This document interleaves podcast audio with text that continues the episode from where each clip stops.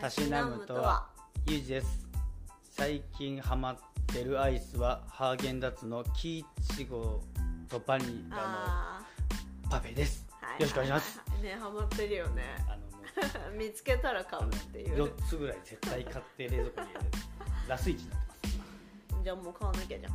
そうです。もうストックがもうないんでちょっと不安になってます、南です、えー最近東京ラブストーリーを全部見ました。全部見たの？うん、マジ？きゅ90年代のあのオリジナルの方ね。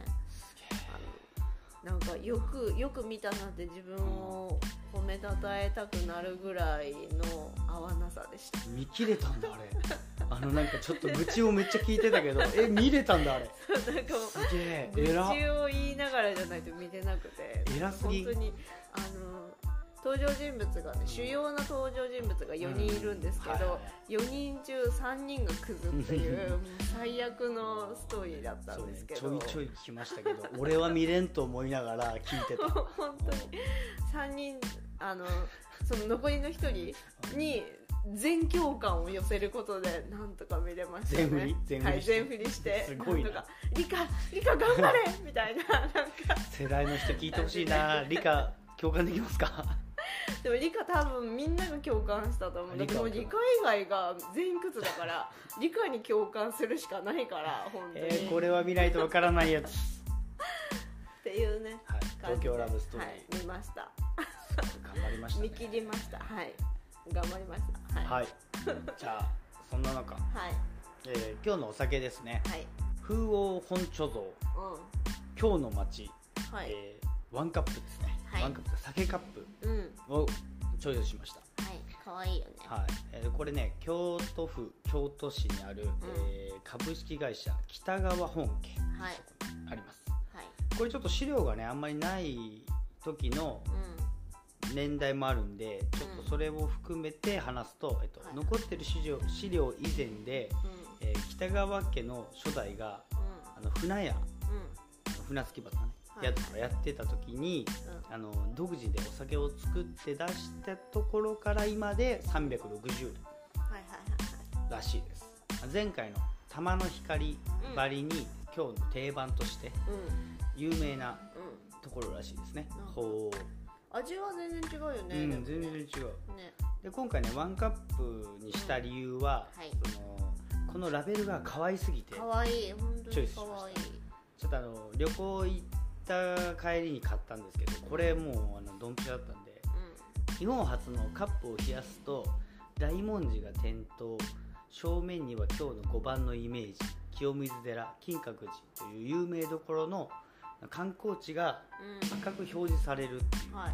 でカップが17度以上になると全部緑になる。うん。ラベルで、ね。冷やすと有名どころの観光地以外が全部青になる。うん。っていう可愛いもう完全にもうこれはこれは完全にねこれ何度でも使えるんで洗ってなんかまた楽しめそうなぐらいの楽しいよワンカップの中でも可愛いなって思ってチョイスしました、よいよい。でこれどんな飲み口かというと北川本家のこだわりの冷やしてもよしうん。缶にしてもよしの一応辛口本貯蔵うん。らしいですね。辛口だね本当味わいが、はい。本当に。もうちゃえばあの美味しい水すっきり。はい。みたい美味しい水です。なんでね缶にしても,、いくらねでも飲める。缶にしても絶対美味しい。だからそのメーカーさんによるとこの寒い時期が多いんで京都は、うん。寒いのと暑いのも極端なんでこれうん盆地だからね。冷やして京都の夜景を見ながらうん、うん、な缶でも冷やでもなるほど。飲めるならばこれを飲みながらその夜景を楽しんでくださいみたいな街並みを楽しんでくださいっていうのでこういうワンカップにしたっていうのでちょっと押してるらしいです。どなるほどね。はい。じゃあ今回はこの鳳凰本貯蔵今日の街うん。をたしなみながら話していきたいと思います。はい。今回は私のターンですね、はい。前回のジョン・ウィックシリーズの話を受けまして、はい。えーアトミック・ブロンドの話をしたいと思います、出はい。前回もね監督の話でちらっとそうですね。出たんですけど、はいえーまあ、2017年制作アメリカの映画でございます、うん。監督はデビッド・リーチ。先週のジョン・ウィックの話でも出た、とと監督なんですけどもジョン・ウィックシリーズの1作目タド・スタイルスキさんと共同監督をしていたということで、はい。ただでもクレジットはされてないんだよね。続編2作のそう制作総指揮うんうん。単独監督は、えー、と今作、えージョン・ウィックが初めてということで、えーやられております。で、まあ、主演は我らがシャーリーズ・セロンですね、まあ、言わずもがな、えーモンスターでアカデミー主演女優賞ゴールデングローブ主演女優賞、はい女優賞を受賞されたラジオにちょいちょい。出ましてはい、なんですけども、えーまあその他にマッドマックスシリーズ。でそうか。フュリオサっていう私マッドマックス見てないんだけどすごい人気のキャラクターで単独の映画化もすごいファンから期待されてでいざ作られることになったんだけど、マッドマックスシリーズの前日談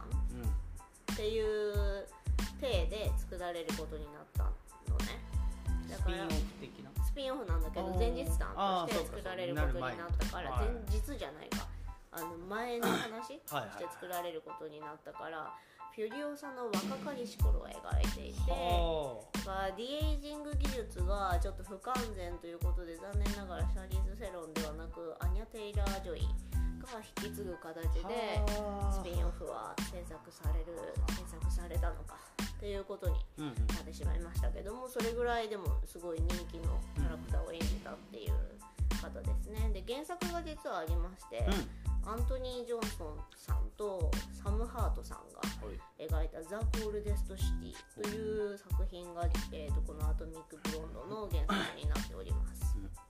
であらすじそのまま言っちゃうとこれあら、えー、とアマプラから引っ張ってきました。はい。えー1989年東西冷戦末期のベルリン、えー世界情勢に多大な影響を及ぼす極秘情報が記載されたリストが奪われたイギリス秘密情報部 MI6 は凄腕の女性エージェントロレーン・ブロートン。難しそう。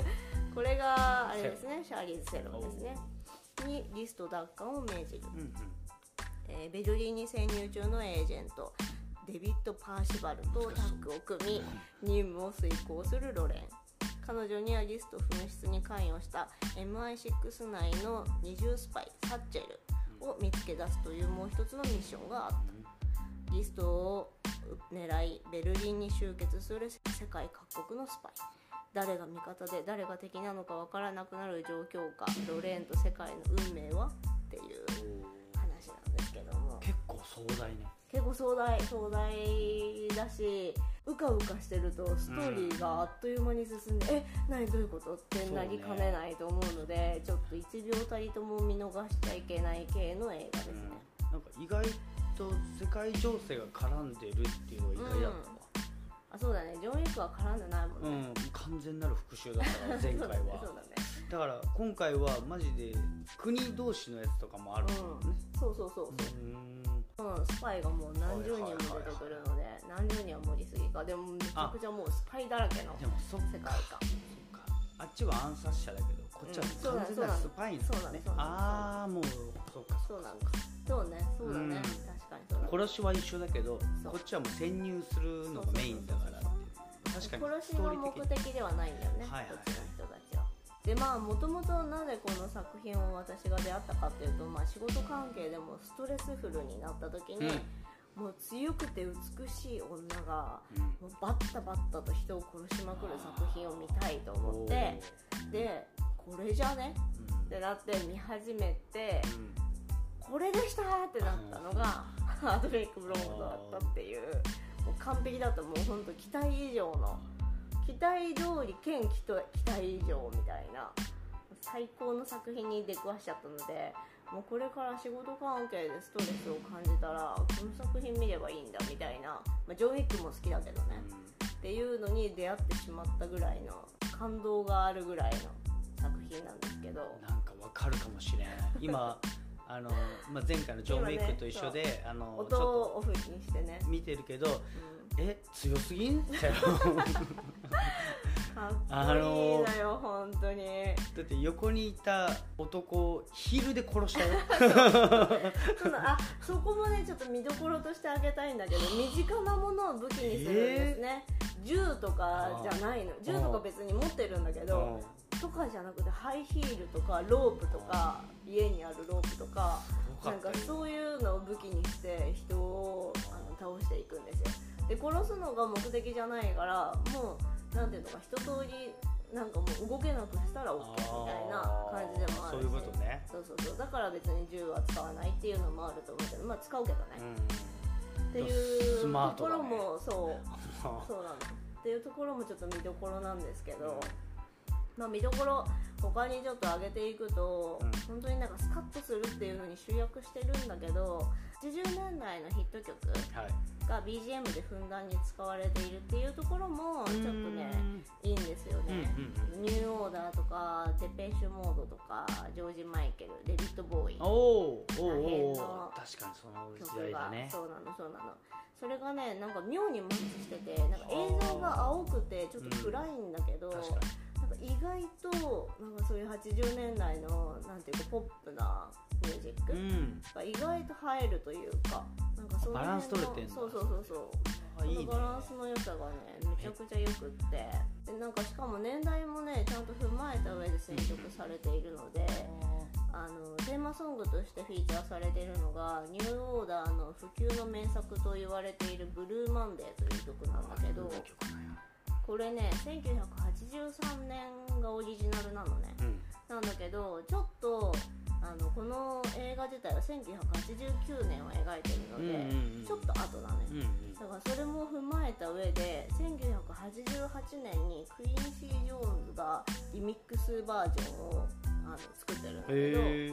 そっちを採用してたありとか。ちょっと変わってんじゃん。そうそう変わってるというかだから年代にちゃんと忠実にしてる89年が舞台だから、その周辺の曲をやっぱ扱ってるんだよね。っていうなんかその辺もなんか89年に詳しい人が見てもいやこの曲この時代に流行ってねえよってならないっていう。確かに確かに。それはちょっとなえるかもしれない。そうそうそうでしょ？多分なんか知ってる人がさ見たらえー、なんでこの曲ってなるかもしれ世代ない違うじゃんってなったらねなえるもんねそうそうそうそうっていうのもないっていうのと、うん注目してほしいのはちょっと氷風呂のシーン。ああはいはい。とあとラストシーンの「帰ろう」っていうセリフがあるんだけどもうこの「まあ帰ろう」についてはちょっとネタバレする可能性があるので、はい。詳細はちょっと今回は伏せたいなと思うんですけど、見てもらってねそれは。はい。氷風呂についてはねなんかあのなんかすごく印象に残るシーンなんですよ、うん。本筋とは関係のないシーンなんだけど、うん。説得力が増すというか、うーん。まあ、シャーリーズ・セロンがちょっともう傷だらけの体で全裸になって、はいはい。で氷だらけの浴槽に全身埋もれるわけなんだけど、この時見えるこの無駄を省いた筋肉みたいな体がもう本当に説得力があって。結構前半に出るあれ。出る出る出るあれだよね。何回何回か出るんだよね。結構入るんだ。そう。わあなんかスパイーみたいな。前半でも出ますからね。そう。すごい綺麗な。そうビッって感じ。そう本当にねなんか本当に無駄がないんだよ。ね、うん。やらしさゼロみたいな確かに感ねじの裸で。すごくよくって、うんで氷だらけの浴槽に体を埋もれるわけですね、うん。なのでもう絶対冷たいの。そう ベルリンですよしかも舞めっ台ちゃ冬もうマイナスじゃん絶対。そうでねなんかあの映像も基本的に青みがかってるから、うん。余計に冷たさがああ確かに。なん表現されてて確かに確かに。もうなんか常人だったら絶対死んでそうみたいな感じを受けるんだけど、うん。それになんか平然と自ら入っていって結構長い間全身もうあの顔まで使ってあそうだね。顔から出てきたもんね。そうそうそうそうっていう風になんかあのね多分多分あのーまあなんか痛みとか炎症とかを、うん。あの感じさせなくする麻痺するはい。感覚を麻痺させるために入ってるのかなと思うんだけどいやその辺にちょっとプロ意識をやっぱ感じるわけよ。もう絶対に常人だったら絶対入れないあの感じに平然と入っていってうん。でその目的がしかも痛みを麻痺させるためあこれは想像だけど。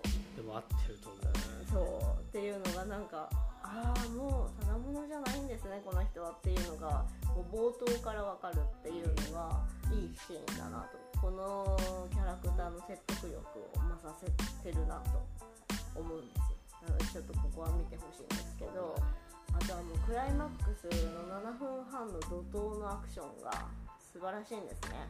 お。主人公のロレーンっていうのがベルリンのビルで大立ち回りを演じた後にあのカーチェイスに移ってくるっていう。車も走るの？そうなの。っていうシーンがワンカットで。おっとそれはなかなか。行われていて、はい。まあでもね厳密に言うとねワンカットに見せた、実は40カットをうんなかなかカットしてる。精密につなぎ合わせてワンカット風に見せてるっていうシーンなんだけど、うん。でもこれはもう映画史に残るっていう風に評価されてるぐらいあーじゃあの綺麗にもつながってるそう本当にワンカットにしか見えないすごいシーンなのね。あはいはい2回目の氷風呂入りましたけど。うわこれきついね。これに平然と入るの。がっちり氷が見えて。うわすごいねでふーみたいな感じで出てくるっていうね。まあ先ほどのワンカットのうん。エンディングのシーン、あのワンカットに見せるために手持ちのカメラであってもその前のシーンからのつなぎを考えて同じ動きをしてえ？撮ったっていう。でもカメラマンま泣かせの。役者だけじゃなくてチーム全員が本当にいろいろ大変な思いをしながら撮ったっていうシーンなんです。っていうのをぜひ見ていただきたいなと。その努力とかめちゃくちゃ見えると思うんで。確かにそれ聞いてから見るのと違うもんね。あこれ40カットもうわーすげえ。同じことしたんだこれってなったら。そうなのよもうワンカットにしか見えないからいやそれはちょっといいね。それ聞いてから見てほしい確かうんあともうそれぞれのファッションですね。にうん。いろんな人がね登場人物が出てくるんですけど、はい。なんかそれぞれのキャラクターをなんかちゃんとなんていうのかな見せるファッションをうんしていて、はまあ、例えば主人公のロレーンだとなんか無駄を省いたモノトーンが多くてそうねシュ。ッとしてる感じが多いスタイリッシュなね、うんシュッとした感じのファッションが多いんだけどとかなんか人それぞれ違うファッションが見えるので、うんみんなおしゃれなの。そうね。今のところに前半戦だけどめちゃめちゃおしゃれ。そうなのなんかダサい人が出てこなくてそれぞれのおしゃれが楽しめるっていうのもうん。なんかいいんですよね。確かに。それはちょっと上がるね。であとはもうさっきも言ったけど身近なものを使ったアクション、うん。ハイヒールとか、はいはロープとか、い、あと冷蔵庫を使ったうん、りとかね。冷蔵庫？まあまあでかいけど。あの冷蔵庫の蓋あーはいはいガシャンって開けてそうそうバンバンってはいはいあの香港映画へのオマージュもこの作品には含まれてるらしくてだからジャッキー・チェンだよね、はいはいカンフー的なこのそうそうジャッキー・チェンの戦い方からインスピレーションを得た部分があるっていうのはあの公式発表されていて、なんかその辺もねちょっと楽しめるんじゃないかなとの辺がまあ見どころですかね。あのまあ実は続編の制作が決定しているっていうのはすでにもう何年も前から発表されていて上まあ世間的にも女性版ジェームズ・ボンドの誕生みたいな声があったのでシリーズ化してほしいっていうねスパイの。はいはいっていうのがあったので、まあ、続編作られるっていうことで、まあ、少しその夢に近づいたと言えるんじゃないかなと思うんですけど、はい。ただあのデビッド・リーチ監督が、うん。そのタイミングでちょっとブレット・トレインとかも制はあ。作してるので、はいはいはいはいはい。なかなかね時間がかかりそうかなっていう。レッドトレインやってたなんだけ、うんね、見ましたけど、うん、みたいねあれはかかるよ。あれはかかるって。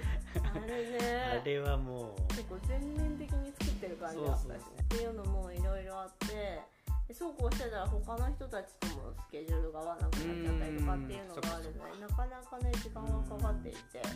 あのなんかもうこの度ネットフリのオリジナルで配信するんじゃないかみたいな説も出ているんですよ。結局その辺のシーンちょっとよくわからないから、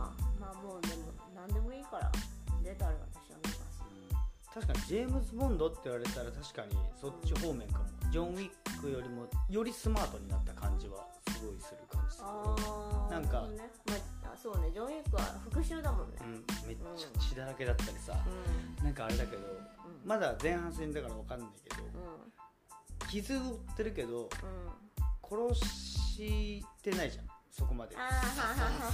てんてんてんてん。あのめっちゃ殺します。わーい スカッとする。あ全然めっちゃ殺すねその辺は。あー安心してみたいでじゃあじゃあいいかな。まあじゃあまああれかな。スパイだけがジェームズ・ボンドでそうそうそうそう。殺しはあのウィッグかもしれんという。そうウィあッグに近いと思うよそうかそう私はか。じゃあ殺しはウィッグなんかな。そうだね。ーん。じゃあ職業だけジェームズ・ボンドってそうそうそうそう。はいそう了解しました。でシリーズ化してほしいっていう意味合いであのジェームス・ボンド化してほしいっていそういううことだことね。はジョン・ウィックもさ一応シリーズ化はしてるけど、うん。多分完結するじゃん。あするね。ジェームズ・ボンドはさ完結しないと思う。しない一生さもう何代目っていうふうにあれ役が変わってうんあれもう続いてるじゃん。いつ終わるか分からんもんな。そうそうそうそう。そうあそういう風になってほしいっていう声があるらしいっていうことですね。アトミックはいはいはいはい。っていう感じで。今ちょうどロープのシーンやってますけども。こんな感じでねもう身近なものを使ってアクションをしてくれるんですよ。これがもうねかっこいいんですね。そう。無駄になんか殺しはしない。ただめちゃくちゃ殺すっていう。っていうところがすごいかっこいいんですけど。しかも共通してあれだね。なんかこう血がブシャッとかそういうのもあんまりないタイプかもなってなんかちょっと口から出るぐらいだったらあるけど、そうそうそうそう。なんか頭吹き飛ぶとか、うん。そういう系もないそうなん感じだからかグロさを感じああこれ冷蔵庫？あれ痛そうだな。今冷蔵庫のシーンありましたけど。そうだ今の。そうなんですよ。っていうね。結構あーあー動くな。い動くんだよね。で、はいはいの動くのが本当に説得力のあるシャーリーズ・セロンがやってくれたっていうのがね本当にすごくいいと思う。これただ美しいだけの女優さんだだとなんかはいはい吹き替えでしょみたいになっちゃうんだけどなんかあの筋肉見せられたら確かにあ実際に本当にほとんどのスタントを彼女本人がこなしてて。ああそうなの？そうなの。ああじゃあジョン・ウィックと一緒で。そうそうそうそう。だから説得力あって当然なんだけど。切り替えないんだ。そう。わめっちゃいいね。ほとんどね。そう。あっていうのも本当によくって、うん。このしかもアクションの良さを見せるためにスタントコーディネーターが撮影も担当してたりとーかしてうん。カメラマンだけじゃなくて、まあ、役役者の動きをもう過不足なく映像に収めるっていう意味合いで、ちなみにこのデビッド・リーチ監督も実はスタントコーディネーターとしての経験が豊富だったりとかして、まあ、その自身の経験上タイミングがね一番よく分かっているのは、うん。あのスタントコーディネーターだということで俳優のパンチがさちょっと数秒遅れちゃったりとか、うん動きが飛んだりとかしちゃってもスタントコーディネーターだったらそれさえも全部終えるから。躍動感ある状態で収められる映像としてまとまるんだね。そうそうそうそう。スタントコーディネーターさんがね結構いくつかのシーンを撮影されているそうです、でちなみにこの「アトミック・ブロンド」はい。映画化については2015年に発表されたんですけど、うんシャーリーズ・セロンが脚本の完成功を手にしたのは2010年なんですね。え結構だいぶそうなの。だいぶ前で。でえー、とそこから、まあ、ジョン・ウィックの映画について印象をまあ好意的に思っていたジョン・ウィックファンですっていうのを、あじゃあ見てたんだねセロンがそう言ってるんだけど、それでデビッド・リーチ監督の起用を決断することになったっていうことであの、まあ、映画化がより一層進んだという感じなんですでもこの時デビッド・リーチ自体はジョン・ウィックチャプター2の監督をするっていう話も出ていたので、ちょっとタイミング的にリソース避けないと、うんどっちか選ばなきゃいけないそうだねってなってで最終的にこちらを選んだ。それで2が出てない。そう。ああそういうことね。そういうことなんですっていうね。ああともう一個これちょっと見どころかもしれないけど、はいちょっとお願いします主人公のロレーンが、うん。バイセクシャルとして描かれてるんですね。この映画では。でもあの、まあ、いつだって冷静沈着なねこの彼女のちょっとした人間味みたいなところにちょっとなんか投影されてきたりとかするんだけどこれ実は原作にはない設定であそうか映画で作られたんだ。これはそうなのへえ脚本を手掛掛けたカート・ジョン・スタットっていう300とかを手掛けたか脚本家さんなんだけど。えあのコロッセオのあのあ意外だった脚本家さ今んと一緒なんだけど。はのアイデアだったらしくてでシャーリーズ・セロン自身もちょっと他のスパイ作品と差別化したいっていうのをちょっと感じていたのでこのアイデアを聞いてすぐに即採用みたいな感じだったらしい。柔軟だね。すごい。そうね。でも本当にそれそのキャラクター設定はだいぶ良かったと思う、なんかちょっとアンバランスさを描いていて、うん。でも人間でみんなアンバランスじゃん。うんうん。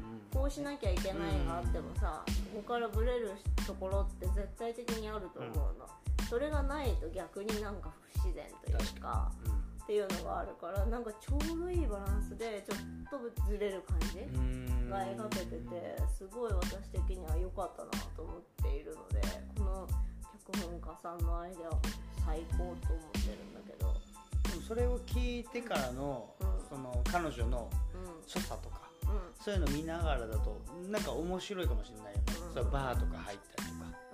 だと彼女のスタンスが見えるとよりうん面白いかもしれないと思った。それを聞くと。ちょうど今バーに入ったところですけど、そう今バーって言った瞬間はバーだったからバーだったってなってあれだけどうん。めちゃくちゃセクシーなんだけどそのバイセクシャルって聞いてから見るとそうかメンタル的な感じもよく見えてすごいいいなって思って、メンズだけじゃないんでそのスパイだからそのなんか男を落としてそっちに流れるとかじゃないんだなって思った時にそっかめっちゃ面白いねそれ考えるとそうあのだからスパイとしての強みにもなるんだよね、うん、両方というか。そう弱みにもなるし強みにもなるのよ、女の子をたぶらかしてそこから情報を聞き出してみたいなこともできちゃうんだけど女の子のこと好きになりすぎてうん。みたいなこともありえるかもしれないよね。確かに。あの強みにも弱みにもなりうるポイントなんだけどなんかその辺があの男性に対してだけじゃなくて女性に対しても働くっていうのはなんかちょっと幅広くてあのキャラクターがちゃんと出てていいなってちょっと先ほど言えばよかったけど見どころの一つでもめちゃくちゃいいと思う。ベルリン崩壊の時って88年とか9年とかだから、はいはいそうあのー結構そういうさバイセクシャルもうん認知されてない時だからよりさうん今だからこう感じれる部分もあってすごい楽しい楽しいというかなんかこう思うところもあるかな。と思ったのはそのジョン・ウィックと近いところで車にちょっと俺はすごく思ったのよね。一番初めにベンツのちょっと旧式のやつ出てきた時におしゃれってなった時にはいはいい。やフォルクスワーゲンとか。はいはいはいはい。がメジャーなんだと思うの。パトカーでそれを使うのは。うん。その外車だからもう自分の自国の車だからそうなんだけども日本の人が見ればよりあそっかフォルクスワーゲンがパトカーってちょっと上がるかもしれんとか思うあのこっちで言うこっちで言う、まあ、クラウンがパトカーっていうのもたまにあるのよ。そのそのに、えっと覆面パトカーの時にクラウンを使うっていうのはメジャーなんだけどへそれと同じ認識でフォルクスワーゲンとか BMW をあそっかあっちではめちゃくちゃメジャーなんだなって。うんちょっとかじってる人とかだったらちょっと楽しいなって思った。俺はなんとなくしか知らないから車の方は全然わかんない。だからそのなんかめちゃくちゃ好きな人だったらいやもっとこれがこうだよねみたいなこと言うと思うんだけどちょっと、はい。はいはいそう好きな人とか。はいはい。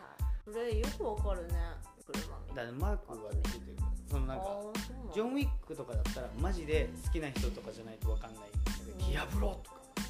うん。あディアブロって本当にある車？あそうそうあるああるそうなんだ。そうそう本当にある車とかを使ってて本当好きなんだろうなって。まあ、確かにフォルクスワーゲンって多分名前的にドイツ語っぽいからベルリンを描いてるからまさしくだよね BMW は知らんけどなアメリカっぽい名前的には。分からんけどそので辺なんかそうなんかバイクとかで BM 出た時に「おいおしゃれやん」ってちょっといいなって思いました。あとねあの、まあ、シャーリーズ・セロンのちょっと役作りもちょっと半端なくてですほね。まあこの人の役作りに関してはもうモンスターで18キロ。あとタリーと私の秘密の時間っていう映画では22キロも体重増加させたという、経歴を持つ人なので。あの平均2 0キロってどうやって増えるの？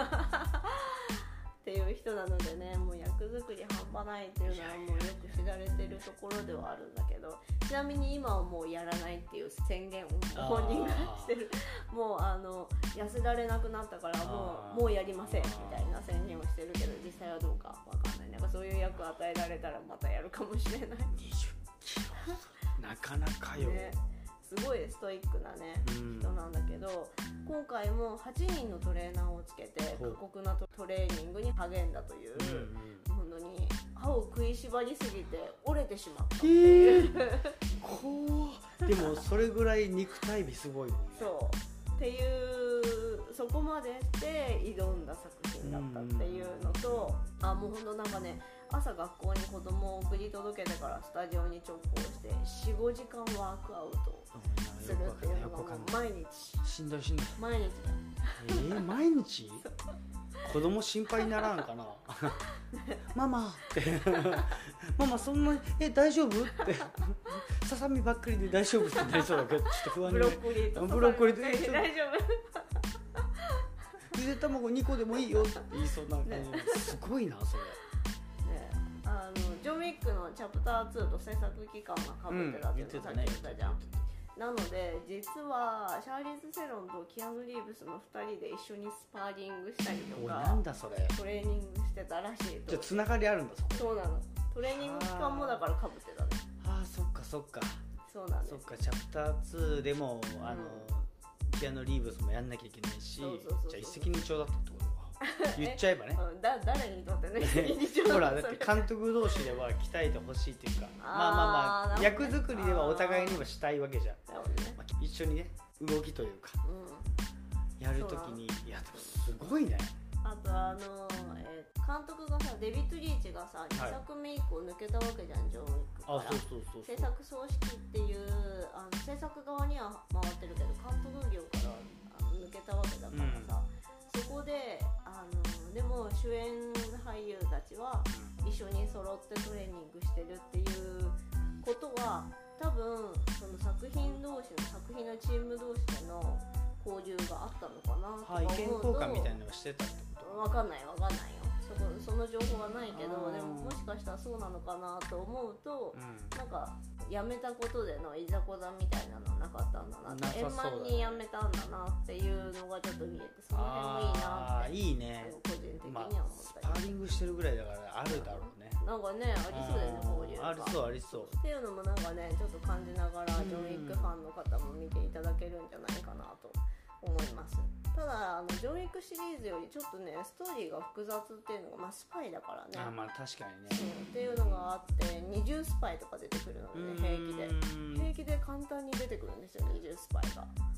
じゃあちゃんとね見てね。ななんならあの30スパイも出てくるんですよ、うん。ならちょっとあの見過ごせないかもね。そう。っていうのがあるので検索してたらちょっとこの度、あのストーリーが難しすぎるみたいに言ってる方とかもね結構見見受けられたので、はいはいはいもうじっくり静かに見るのがいいのかなながら見とかしてたらマジで分かんなくなりそうだなってそういう映いう画あるけどね確かに気がするので。30スパイになると確かに見てないと分からんと思 えーと待って待って今このタイミングはどっちの目線なんだっけってなる裏切ってたかもしくは？みたいになった時に。そうそうそうそう。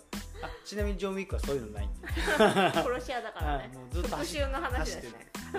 一旦ジョン・ウィック行ってアトミックちょっと落ち着いた時にね見ればよりね爽快感増すかもしれない。そう。なかなかねジョン・ウィック新シリーズまで見るまで時間あるあなあ確かに確かに。めちゃくちゃいいかもそれ。うんうん一旦アトミックブロンドでっていう手もあるし、うん。アトミックブロンドも続編作るって言いながらなかなかできてないから、アトミックブロンド見てその続編までの時間なかなかないいいかもいいかも。あるなーっていう時にジョン・ウィックを見たりとかっていうなんか相互にね楽しめる作品なんじゃないかなっていうのをちょっとこの度思ったりしたのでいいいいですね。めはいちゃくちゃいい紹介させていただきました、ぜひね見たことある方はあの見たことない方もどういうところ面白いんですかみたいなのでもいい、うんうん何でもいいのであのハッシュタグタシトワでつぶやいて、はいはい。つぶやいていただけると嬉しいです。はい。